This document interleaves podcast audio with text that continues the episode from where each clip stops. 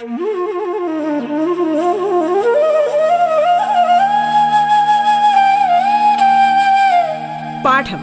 കേട്ടു പഠിക്കാൻ റേഡിയോ കേരളയിലൂടെ.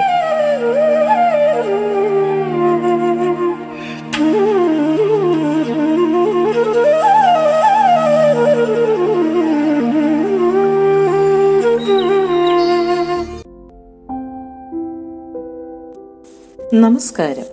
സംസ്ഥാന സർക്കാരിന്റെ ഓൺലൈൻ റേഡിയോ സംരംഭമായ റേഡിയോ കേരളയിൽ നിങ്ങൾ ഇപ്പോൾ കേൾക്കുന്നത് പാഠം എന്ന പരിപാടിയാണ്.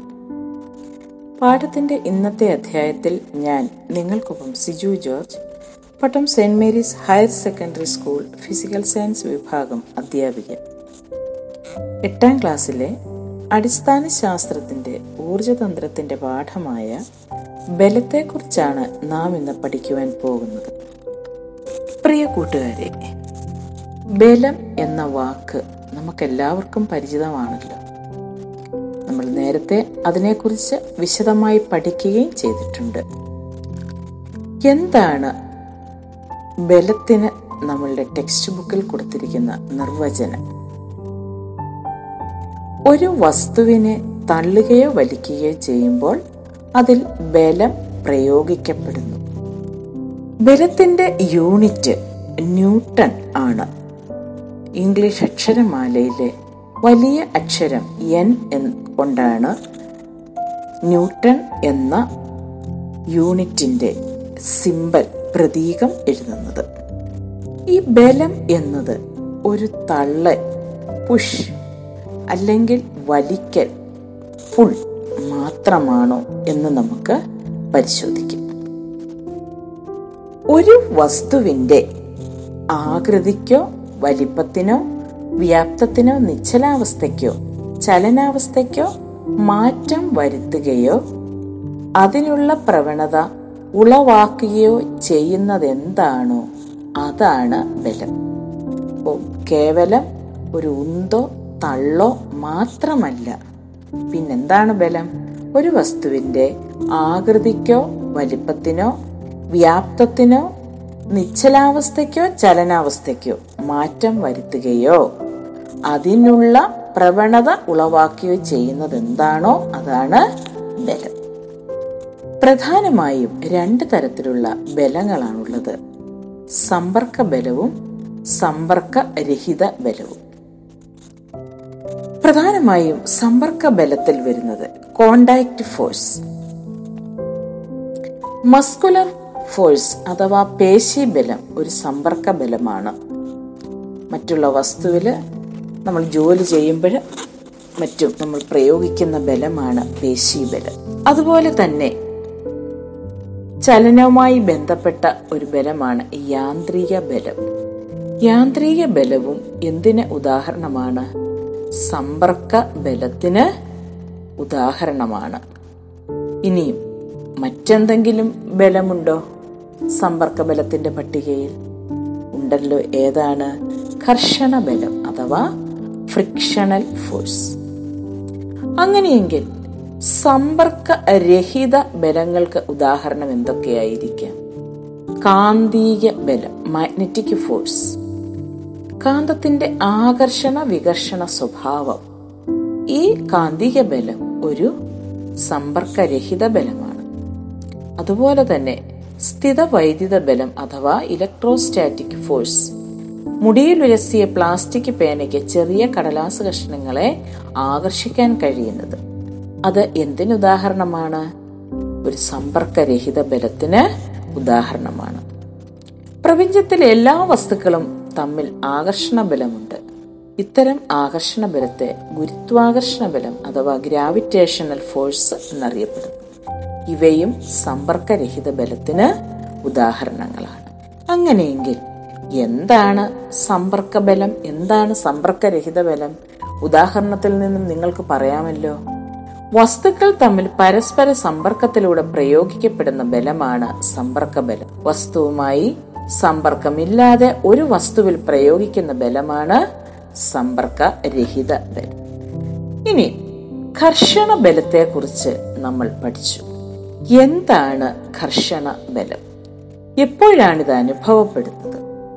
ഒരു പ്രതലം മറ്റൊരു പ്രതലത്തിലൂടെ ചലിക്കുമ്പോഴോ ചലിക്കുവാൻ ശ്രമിക്കുമ്പോഴോ അവയുടെ ആപേക്ഷിക ചലനത്തെ എതിർക്കുന്ന തരത്തിൽ അവയ്ക്കിടയിൽ പ്രതലത്തിന് സമാന്തരമായി ഒരു ബലം അനുഭവപ്പെടുന്നു. ഇതാണ് ഘർഷണ ബലം അഥവാ ഫ്രിക്ഷണൽ ഫോഴ്സ് എന്താണ്? ഘർഷണ ബലം അഥവാ ഫ്രിക്ഷണൽ ഫോഴ്സ് അപ്പോൾ എവിടെയാണ് ഫ്രിക്ഷണൽ ഫോഴ്സ് അഥവാ ഘർഷണ ബലം അനുഭവപ്പെടുന്നത്? രണ്ട് പ്രതലങ്ങളുടെ ഇടയിൽ. ഒരു പ്രതലം മറ്റൊരു പ്രതലത്തിലൂടെ ചലിക്കുമ്പോഴോ ചലിക്കുവാൻ ശ്രമിക്കുമ്പോഴോ അവയുടെ ആവേശിക ചലനത്തെ എതിർക്കുന്ന തരത്തിൽ അവയ്ക്കിടയിൽ പ്രതലത്തിന് സമാന്തരമായി അനുഭവപ്പെടുന്ന ബലമാണ് കർഷണ ബലം നേരത്തെ നമ്മളിത് പഠിച്ചു. എന്താണ്? കർഷണ ബലം ഒരു സമ്പർക്ക ബലമാണ് കർഷണ ബലം ഒരു സമ്പർക്ക ബലമാണ് ഇനി വിവിധ തരത്തിലുള്ള കർഷണമുണ്ട് ഡിഫറെന്റ് ടൈപ്സ് ഓഫ് ഫ്രിക്ഷൻ നമ്മൾ പല വസ്തുക്കളും വലിയ വസ്തുക്കളും ഒരു സ്ഥലത്ത് നിന്നും മറ്റൊരു സ്ഥലത്തേക്ക് മാറ്റുന്നത് കണ്ടിട്ടുണ്ട്. ഉദാഹരണത്തിന് വലിയ വലിയ ഉരുളൻ തടികൾ അല്ലെ വലിയ ഭാരമുള്ള വസ്തുക്കൾ. നമ്മൾ കണ്ടിട്ടുണ്ട് ഈ തടിയൊക്കെ ലോറിയിൽ കയറ്റുന്നതൊക്കെ. വലിയ തടികളൊക്കെ ലോറിയിൽ എടുത്തു കയറ്റുവാൻ പാടുണ്ട്. പറ്റി പറ്റുകയില്ല. ബുദ്ധിമുട്ടാണ്. ഇപ്പോൾ ക്രെയിനൊക്കെ ഉപയോഗിച്ച് കയറ്റുന്നുണ്ട്. പണ്ട് കാലത്ത് ഇങ്ങനെയുള്ള തടികൾ ലോറിയിൽ കയറ്റിയിരുന്നത് ചരിച്ചു വെച്ചിരുന്ന പ്രതലത്തിലൂടെ ഉരുട്ടിയാണ് കയറ്റിയിരുന്നത്. എന്ത് ചെയ്ത് വലിച്ചു കയറ്റാത്തത്? നിങ്ങൾക്ക് പല കാര്യങ്ങളിലും പല സന്ദർഭങ്ങളിലും അനുഭവം ഉണ്ടായിരിക്കാം. വലിച്ചു കയറ്റുന്നതിനേക്കാളും എളുപ്പം ഉരുട്ടി കയറ്റുന്നതാണ്. അപ്പോൾ രണ്ട് തരത്തിലുള്ള ഘർഷണമാണ് ഇവിടെ അനുഭവപ്പെടുന്നത്. എന്തൊക്കെയാണ് ആ രണ്ട് തരത്തിലുള്ള ഘർഷണം? ഉരുളൽ ഘർഷണവും നിരങ്ങൽ ഘർഷണവും. റോളിംഗ് ഫ്രിക്ഷൻ ഉരുളൽ ഘർഷണം നിരങ്ങൽ ഘർഷണം അഥവാ സ്ലൈഡിംഗ് ഫ്രിക്ഷൻ. എന്താണ് ഇവ തമ്മിലുള്ള വ്യത്യാസം? ഒരു വസ്തു മറ്റൊരു വസ്തുവിന് മുകളിലൂടെ ഉരുട്ട് നീക്കുമ്പോൾ അനുഭവപ്പെടുന്ന ഘർഷണ ബലമാണ് ഉരുളൽ ഘർഷണം അഥവാ റോളിംഗ് ഫ്രിക്ഷൻ. എന്താണ് നിരങ്ങൽ ഘർഷണം അഥവാ സ്ലൈഡിംഗ് ഫ്രിക്ഷൻ? പേരുകൊണ്ട് തന്നെ നമുക്ക് മനസ്സിലാകാം. ഒരു വസ്തു മറ്റൊരു വസ്തുവിന് മുകളിലൂടെ നിരക്കി നീക്കുമ്പോൾ അനുഭവപ്പെടുന്ന ഘർഷണ ബലമാണ് നിരങ്ങൽ ഘർഷണം ഇനി ഇവ തമ്മിൽ എന്താണ് ഏതാണ് ഏതിനേക്കാളും കൂടുതൽ. അല്ലെങ്കിൽ നിരങ്ങൽ കർഷണവും ഉരുളൽ കർഷണവും തമ്മിൽ എന്താണ് പ്രധാന വ്യത്യാസം? ഉരുളൽ കർഷണം നിരങ്ങൽ കർഷണത്തിനേക്കാൾ കുറവായിരിക്കും. ഉരുളൽ കർഷണം നിരങ്ങൽ കർഷണത്തിനേക്കാൾ കുറവായിരിക്കും. അതിന്റെ ഏറ്റവും വലിയ ഉദാഹരണമാണ് വാഹനങ്ങൾക്ക് ചക്രങ്ങൾ ഘടിപ്പിച്ചിരിക്കുന്നത്. വാഹനങ്ങൾ സഞ്ചരിക്കുന്നത് അവ ഒരു സ്ഥലത്ത് നിന്നും മറ്റൊരു സ്ഥലത്തേക്ക് നീങ്ങുന്നത് ചക്രങ്ങൾ ഉപയോഗിച്ചാണ്. ഇതിന്റെ പ്രധാന കാരണം എന്താണ്? ഒറ്റ കാരണമേ ഉള്ളൂ. എന്താണ്? ഉരുളൽ ഘർഷണം. നിരങ്ങൽ ഘർഷണത്തിനേക്കാളും കുറവായിരിക്കും. Rolling friction is less than sliding friction ഇനി ഘർഷണ ബലം പ്രയോജന പ്രയോജനപ്പെടുത്തുന്ന സന്ദർഭങ്ങൾ പ്രയോജനകരമായ സന്ദർഭങ്ങൾ നമ്മുടെ ജീവിതത്തിലുണ്ട്. അതുപോലെ തന്നെ ദോഷകരമായ സന്ദർഭങ്ങളും നമുക്ക് നമ്മുടെ ജീവിതത്തിലുണ്ട്. അത് അല്ലെങ്കിൽ കർഷണം ഗുണകരമാകുന്നത് എപ്പോഴാണ്? ഗുണകരമല്ലാതാകുന്നത് എപ്പോഴാണ്? തീപ്പെട്ടി കൊള്ളി തീപ്പെട്ടിയിൽ ഉരയ്ക്കുന്നു. തീ കത്തുക എന്നുള്ളത് നമ്മളുടെ ആവശ്യമാണ്. ആവശ്യാനുസരണമാണ് നമ്മൾ തീപ്പെട്ടിക്കൊള്ളി ഉരച്ച് ഉപയോഗിക്കുന്നത്. ഇങ്ങനെ ഉരയണമെങ്കിൽ അവിടെ എന്തു വേണം? കർഷണം വേണം. അതുപോലെ തന്നെ വസ്തുക്കളെ പിടിക്കാൻ സാധിക്കുന്നതും തറയിലൂടെ നടക്കാൻ കഴിയുന്നതും പിന്നെ വാഹനങ്ങളുടെ ടയറുകളിൽ ചാലുകൾ ഇടുന്നതുമെല്ലാം എന്താണ്? കർഷണം ഗുണകരമായ സന്ദർഭങ്ങളാണ്. എന്താണ് വാഹനങ്ങളുടെ ടയറുകളിൽ ചാലുകൾ ഇടുന്നത് എന്തിനാണ്? കർഷണം ലഭിക്കാൻ. തെന്നി മാറാതെ ഇരിക്കാൻ എന്നാൽ കർഷണം ഗുണകരമല്ലാത്ത സന്ദർഭങ്ങൾ ഏവയാണ് യന്ത്രങ്ങളുടെ തേയ്മാനം. പിന്നെ ടയർ തേഞ്ഞ് തീരുന്നത്. പിന്നെന്താണ്? വലിയൊരു നഷ്ടമുണ്ട്. എന്താണത്? ഇന്ധന നഷ്ടം ഇവയാണ് കർഷണം ഗുണകരമല്ലാത്ത സന്ദർഭങ്ങൾ. ഇതിലും വലിയ കാര്യങ്ങൾ ഇതിലും വലിയ വലിയ ഉദാഹരണങ്ങൾ. നിങ്ങളുടെ നിത്യജീവിതത്തിൽ നിന്നും നിങ്ങൾ കണ്ടെത്തി എഴുതണം. റേഡിയോ കേരളയിൽ ഇപ്പോൾ കേട്ടുകൊണ്ടിരിക്കുന്നത് പാഠം എന്ന പരിപാടിയാണ്.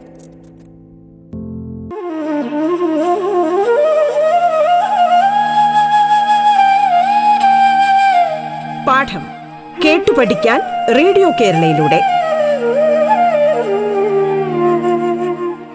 പാഠത്തിൽ ഇനി ഇടവേള.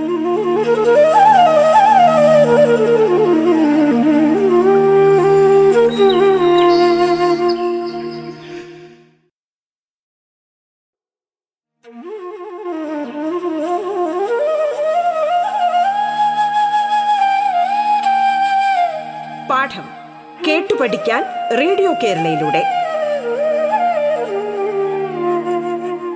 തുടർന്ന് കേൾക്കാം പാഠം.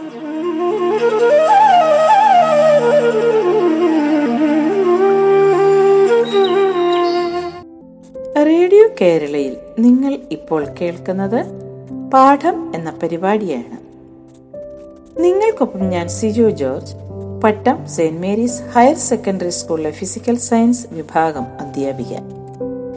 എട്ടാം ക്ലാസ്സിലെ അടിസ്ഥാന ശാസ്ത്രം ഊർജതന്ത്ര പാഠമായ ബലത്തെക്കുറിച്ചാണ് നിങ്ങൾ ഇപ്പോൾ കേട്ടുകൊണ്ടിരിക്കുന്നത് അപ്പോൾ പ്രിയ കുഞ്ഞുങ്ങളെ കർഷണം ഗുണകരമായതും ഗുണകരമല്ലാത്തതുമായ സന്ദർഭങ്ങളാണ് നമ്മൾ പഠിച്ചുകൊണ്ടിരിക്കുന്നത്. ഇനി നമ്മൾക്ക് എന്താണ് നോക്കേണ്ടത്? കർഷണം ഗുണകരമല്ലാത്ത ഒരുപാട് സന്ദർഭങ്ങൾ നമ്മുടെ നിത്യജീവിതത്തിലുണ്ട്. ഈ കർഷണം നമ്മൾ പഠിച്ചു ഇന്ധന നഷ്ടം ഉണ്ടാക്കുന്നു. അങ്ങനെയെങ്കിൽ ഈ കർഷണം കുറയ്ക്കുവാൻ മറ്റൊരുപാട് നമുക്ക് പ്രയോജനകരമല്ലാത്ത കാര്യങ്ങൾ ഇന്ധന കർഷണം കൊണ്ട് ഉണ്ടാകുന്നുണ്ട്. അപ്പോൾ ഈ കർഷണം കുറയ്ക്കുവാൻ നമുക്ക് എന്ത് ചെയ്യാൻ സാധിക്കും? നിങ്ങൾ ശ്രദ്ധിച്ചിട്ടുണ്ടായിരിക്കുമോ? ജലത്തിൽ കൂടെ പോകുന്ന വള്ളത്തിനും ആകാശത്തു കൂടെ പോകുന്ന വിമാനത്തിനും ഒക്കെ ഒരു പ്രത്യേക ആകൃതിയാണുള്ളത്. ഈ പ്രത്യേക ആകൃതിയിൽ അവയുടെ ചലനത്തിന് എന്തെങ്കിലും പ്രത്യേകത ലഭിക്കുമോ? എന്തെങ്കിലും ഗുണം ലഭിക്കുമോ? ഇവയുടെ ഈ പ്രത്യേകതമായ രൂപകൽപ്പന വായുവോ ജലമോ ഇവ രണ്ടിലുമോ ഉണ്ടാക്കുന്ന കർഷണം കുറയ്ക്കുന്നില്ലേ? ഇത്തരത്തിൽ കർഷണം കുറയ്ക്കത്തക്ക വിധം വസ്തുക്കളുടെ ആകൃതി രൂപപ്പെടുത്തുന്നതിനെ ധാരരഹിതമാക്കൽ അഥവാ സ്ട്രീം ലൈനിങ് എന്ന് പറയുന്നു. പിന്നെ മറ്റു മാർഗങ്ങൾ എന്തെല്ലാമാണ് കർഷണം കുറയ്ക്കാൻ ഉപയോഗിക്കുന്നത്? കപ്പിയിൽ എണ്ണയിടുന്നത് അതായത് കർഷണം കുറയ്ക്കാൻ വേണ്ടി എണ്ണയോ ഗ്രീസോ ഒക്കെ നമ്മൾ ഉപയോഗിക്കാറുണ്ട്. ഇത്തരത്തിലുള്ള വസ്തുക്കന് വസ്തുക്കളെ സ്നേഹകങ്ങൾ അഥവാ ലൂബ്രിക്കൻസ് എന്ന് പറയുന്നു. ഖരാവസ്ഥയിലുള്ള ഒരു സ്നേഹകമാണ് ഗ്രാഫൈറ്റ്. അപ്പോൾ കർഷണം കുറയ്ക്കുവാൻ വേണ്ടി ഇത്തരത്തിലുള്ള സ്നേഹകങ്ങൾ അഥവാ ഗ്രാഫൈറ്റുകൾ നമ്മൾ സോറി ലൂബ്രിക്കൻസുകൾ നമ്മൾ ഉപയോഗിക്കുന്നു. ഗ്രാഫൈറ്റ് എന്താണ്? ഗ്രാഫൈറ്റ് ഒരു സ്നേഹകമാണ് ഖരാവസ്ഥയിലുള്ള ഒരു സ്നേഹമാണ് ഗ്രാഫൈറ്റ്. ഇനിയും ചലിക്കുന്ന യന്ത്രഭാഗങ്ങളുടെ സമ്പർക്കത്തിൽ വരുന്ന പ്രതലങ്ങൾക്കിടയിലുള്ള കർഷണം കുറയ്ക്കുന്നതിന് ബെയറിങ്ങുകൾ ഉപയോഗിച്ചിട്ടുണ്ട്. എന്താണ്? രണ്ട് തരത്തിലുള്ള ബെയറിങ്ങുകളെ കുറിച്ച് പറയുന്നുണ്ട്.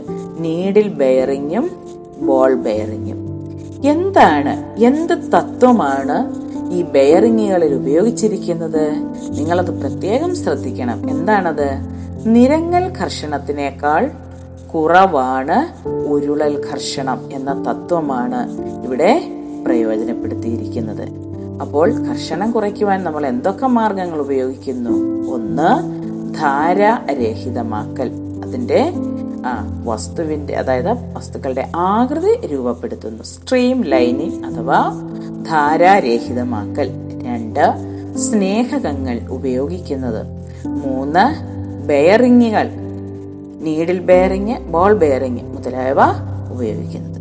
എന്താണ് നീഡിൽ ബെയറിങ്ങിന്റെയും ബോൾ ബെയറിങ്ങിന്റെയും തത്വം? ഉരുളൽ ഘർഷണം നിരങ്ങൽ ഘർഷത്തിനേക്കാളും കുറവാണ്. അടുത്തത് വ്യാപക മർദ്ദവും മർദ്ദവും. എന്താണ് വ്യാപക മർദ്ദം? ഒരു പ്രതലത്തിൽ ലംബമായി അനുഭവപ്പെടുന്ന ആകെ ബലത്തെയാണ് വ്യാപക മർദ്ദം എന്ന് പറയുന്നത്. ഒരു പ്രതലത്തിൽ ലംബമായി അനുഭവപ്പെടുന്ന ആകബലത്തെ വ്യാപകമർദ്ദമെന്ന് വ്യാപക മർദ്ദം പറയുന്നു. ഒരു യൂണിറ്റ് പരപ്പളവിൽ അനുഭവപ്പെടുന്ന വ്യാപക മർദ്ദത്തെ മർദ്ദമെന്നും പറയുന്നു. അപ്പോൾ അങ്ങനെയാണെങ്കിൽ എന്താണ് മർദ്ദം? വ്യാപക മർദ്ദം ഭാഗം പരപ്പളവ്. ഒരു യൂണിറ്റ് പരപ്പളവിൽ അനുഭവപ്പെടുന്ന വ്യാപക മർദ്ദത്തിനെയാണ് നമ്മൾ എന്ത് പറയുന്നത്? മർദ്ദം എന്ന് പറയുന്നത്. എന്താണ് മർദ്ദത്തിന്റെ unit? Newton per metre square അഥവാ പാസ്കൽ എന്ന് അറിയപ്പെടുന്നു. ഇനി പരപ്പളവും മർദ്ദവും തമ്മിൽ ബന്ധമുണ്ടോ? ഒരു നിശ്ചിത ബലം പ്രയോഗിക്കുമ്പോൾ സമ്പർക്കത്തിൽ വരുന്ന പ്രതലത്തിന്റെ പരപ്പളവ് കൂടുമ്പോൾ മർദ്ദം കുറയുന്നു. പരപ്പളവ് കുറയുമ്പോൾ മർദ്ദം കൂടുന്നു. ഇതാണ് പരപ്പളവും മർദ്ദവും തമ്മിലുള്ള വ്യത്യാസം ബന്ധം. പരപ്പളവ് കൂടുമ്പോൾ മർദ്ദം കുറയുന്നു. പരപ്പളവ് കുറയുമ്പോൾ മർദ്ദം കൂടുന്നു. ഇതിനെ അടിസ്ഥാനമാക്കിയാണ് കത്തിയുടെ വായ്ത്തല കനം കുറച്ച് നിർമ്മിച്ചിരിക്കുന്നതും കെട്ടിടങ്ങളുടെ അടിത്തറ വീതി കൂട്ടി നിർമ്മിച്ചിരിക്കുന്നതും യുദ്ധ ടാങ്കുകളുടെയും അതുപോലെയുള്ള മറ്റു വാഹനങ്ങളുടെയും ചക്രങ്ങൾ വീതി കൂടിയ ചങ്ങലകൾ കൊണ്ട് ബന്ധിപ്പിച്ചിരിക്കുന്നതും എന്താണ് ഇവിടെ ഒക്കെ ഉപയോഗിച്ചിരിക്കുന്ന തത്വം? പരപ്പളവ് കൂടുമ്പോൾ മർദ്ദം കുറയുന്നു. ഇനി തുന്നൽ സൂചിയുടെ അഗ്രം കൂർത്തതായി നിർമ്മിച്ചിരിക്കുന്നതിന്റെ കാരണവും മറ്റൊന്നുമല്ല. അവിടെ ആ കൂർത്ത അഗ്രത്തിന്റെ പരപ്പളവ് കുറവാണ്. അതുകൊണ്ട് പ്രയോഗിക്കപ്പെടേണ്ട മർദ്ദവും നമ്മളെ ചെറിയ ആ ഏരിയയിൽ പരപ്പളവിൽ കൊടുക്കുന്ന മർദ്ദം വളരെ വലുതായി അനുഭവപ്പെട്ട് ആ തുണികളിലൊക്കെ ഇത് ആഴ്ന്ന് ഇറങ്ങുവാൻ കാരണമാകും. അപ്പോൾ പരപ്പളവ് കൂടുമ്പോൾ എന്ത് സംഭവിക്കും? മർദ്ദം കുറയുന്നു. പരപ്പളവ് കുറയുമ്പോൾ മർദ്ദം കൂടുന്നു. ഇനി എന്താണ് ദ്രാവക മർദ്ദം? ഒരു ദ്രാവകം യൂണിറ്റ് പരപ്പളവിൽ പ്രയോഗിക്കുന്ന വ്യാപക മർദ്ദത്തെ ദ്രാവക മർദ്ദം എന്ന് പറയുന്നു. ഒരു ദ്രാവകം യൂണിറ്റ് പരപ്പളവിൽ പ്രയോഗിക്കുന്ന വ്യാപക മർദ്ദത്തെ ദ്രാവക മർദ്ദം എന്ന് പറയുന്നു. ദ്രാവക രൂപത്തിന്റെ ഉയരം കൂടുന്നതിനനുസരിച്ച് അത് പ്രയോഗിക്കുന്ന മർദ്ദവും കൂടുന്നു. ഇനിയും മറ്റൊരു പ്രത്യേകത എന്താണ്? ദ്രാവകങ്ങൾ അത് സ്ഥിതി ചെയ്യുന്ന പാത്രത്തിന്റെ എല്ലാ വശങ്ങളിലേക്കും ബലം പ്രയോഗിക്കുന്നുണ്ട്. അപ്പോൾ എന്താണ് ദ്രാവകമർദ്ദം? ദ്രാവകമർദ്ദം ഒരു വ്യാപകമർദ്ദമാണ്. ആര് പ്രയോഗിക്കുന്നത്? ദ്രാവകം പ്രയോഗിക്കുന്നത്. എങ്ങനെ? ഒരു യൂണിറ്റ് പരപ്പളവിൽ. ഒരു ദ്രാവകം യൂണിറ്റ് പരപ്പളവിൽ പ്രയോഗിക്കുന്ന വ്യാപകമർദ്ദത്തെ ദ്രാവകമർദ്ദം എന്ന് പറയുന്നു. ദ്രാവക രൂപത്തിന്റെ ഉയരം കൂടുന്നതിനനുസരിച്ച് അത് പ്രയോഗിക്കുന്ന മർദ്ദവും കൂടുന്നു. അങ്ങനെയാണെങ്കിൽ ഒരു ഡാമിൽ ഏറ്റവും കൂടുതൽ മർദ്ദം അനുഭവപ്പെടുന്നത് അടിത്തട്ടിലായിരിക്കും. ദ്രാവക യൂപത്തിന്റെ ഉയരം എച്ചും ദ്രാവകത്തിന്റെ സാന്ദ്രത ഡിയും ഗുരുത്വാകർഷണം മൂലമുള്ള ത്വരണം ജിയുമായാൽ ദ്രാവകമർദ്ദം എങ്ങനെ കണ്ടുപിടിക്കാം? ദ്രാവകമർദ്ദം പി സമം എച്ച് ഡി ജി ഇത്രയുമാണ് ദ്രാവക മർദ്ദത്തെക്കുറിച്ച് നമ്മൾ പഠിക്കുന്നത്. ഇതുകൊണ്ട് എന്തുകൊണ്ടാണ് നിങ്ങൾക്ക് പറയാമോ? ഡാം കിട്ടുമ്പോൾ അതിന്റെ അടിഭാഗം വീതി കൂട്ടി കിട്ടുന്നത് എന്തായിരിക്കും അതിന് കാരണം? ഡാമിന്റെ അടിത്തട്ടിൽ ദ്രാവകമർദ്ദം കൂടുതലാണ്. ഇനി അന്തരീക്ഷ മർദ്ദം അഥവാ അറ്റ്മോസ്ഫറിക് പ്രഷർ ഭൂമിക്ക് ചുറ്റും വായുവിന്റെ ഒരാവരണമുണ്ട്. ഇതാണ് ഭൂമിയുടെ അന്തരീക്ഷം. അന്തരീക്ഷ വായുവിന്റെ സാന്ദ്രത ഭൂമിയുടെ പ്രതലത്തിനടുത്ത് കൂടുതലും മുകളിലേക്ക് പോകും തോറും കുറവുമായിരിക്കും അതിനാൽ മുകളിലേക്ക് പോകും തോറും അന്തരീക്ഷ മർദ്ദം കുറയും. ഭൂമിയുടെ അടുത്ത് അന്തരീക്ഷ മർദ്ദം കൂടുതലും മുകളിലേക്ക് പോകുമ്പോൾ അന്തരീക്ഷ മർദ്ദം കുറവുമായിരിക്കും. ഭൂമിയുടെ ഉപരിതലത്തിൽ യൂണിറ്റ് പരപ്പളവിൽ അനുഭവപ്പെടുന്ന വായു രൂപത്തിന്റെ ഭാരമാണ് അന്തരീക്ഷമർദ്ദം. ഭൂമിയുടെ ഉപരിതലത്തിൽ യൂണിറ്റ് പരപ്പളവിൽ അനുഭവപ്പെടുന്ന വായു രൂപത്തിന്റെ ഭാരമാണ് അന്തരീക്ഷം. അപ്പോൾ യൂണിറ്റ് പരപ്പളവിൽ അനുഭവപ്പെടുന്ന മർദ്ദമാണ് വ്യാപക മർദ്ദമാണ് മർദ്ദം. അത് യൂണിറ്റ് പരപ്പളവിൽ ദ്രാവകം പ്രയോഗിക്കുമ്പോൾ അത് ദ്രാവക മർദ്ദവും. ഭൂമിയുടെ ഉപരിതലത്തിൽ യൂണിറ്റ് പരപ്പളവിൽ അനുഭവപ്പെടുന്ന വായുയൂപത്തിന്റെ ഭാരം അന്തരീക്ഷ മർദ്ദവുമായി നമ്മൾ പഠിച്ചു. അന്തരീക്ഷ മർദ്ദം പ്രയോജനപ്പെടുത്തുന്ന സന്ദർഭങ്ങൾ. പ്രധാനമായിട്ട് നമ്മൾക്ക് നിത്യമായിട്ടും അറിയാവുന്നൊരു കാര്യം സ്ട്രോ ഉപയോഗിച്ച് ജ്യൂസ് കുടിക്കുന്നത്. അതുപോലെ തന്നെ നമ്മൾ മരുന്ന് ഫില്ലറിൽ നിറയ്ക്കുന്നത്. പണ്ട് കാലത്ത് ഉണ്ടായിരുന്ന പെൻ പേ- പേനയ്ക്കകത്ത് മഷി നിറയ്ക്കുന്നത്. ഇവയെല്ലാം അന്തരീക്ഷ മർദ്ദം പ്രയോജനപ്പെടുത്തുന്ന സന്ദർഭങ്ങളാണ്.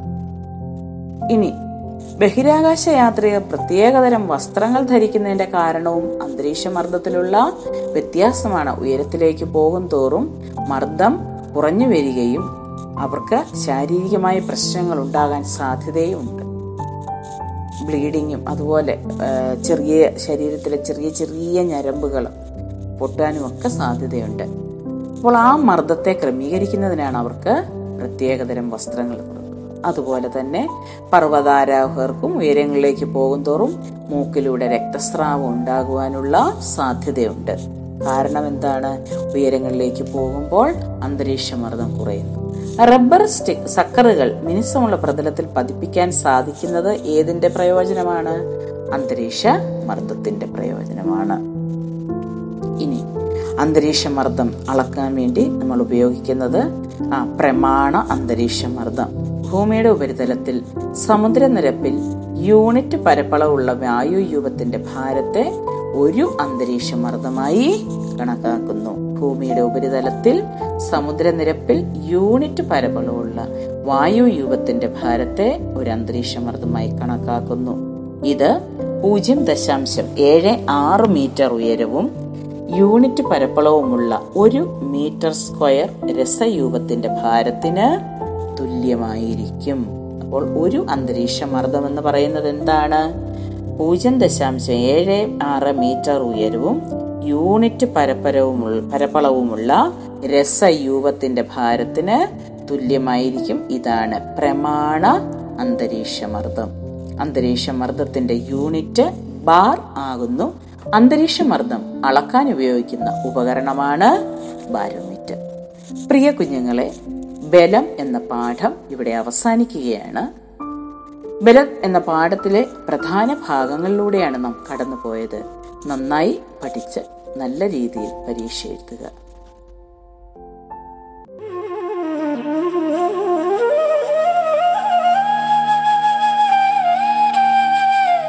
പാഠം കേട്ടു പഠിക്കാൻ റേഡിയോ കേരളയിലൂടെ. പാഠത്തിന്റെ ഇന്നത്തെ അധ്യായം പൂർണമാകുന്നു. ഇനി അടുത്ത ദിവസം കേൾക്കാം. നമസ്കാരം.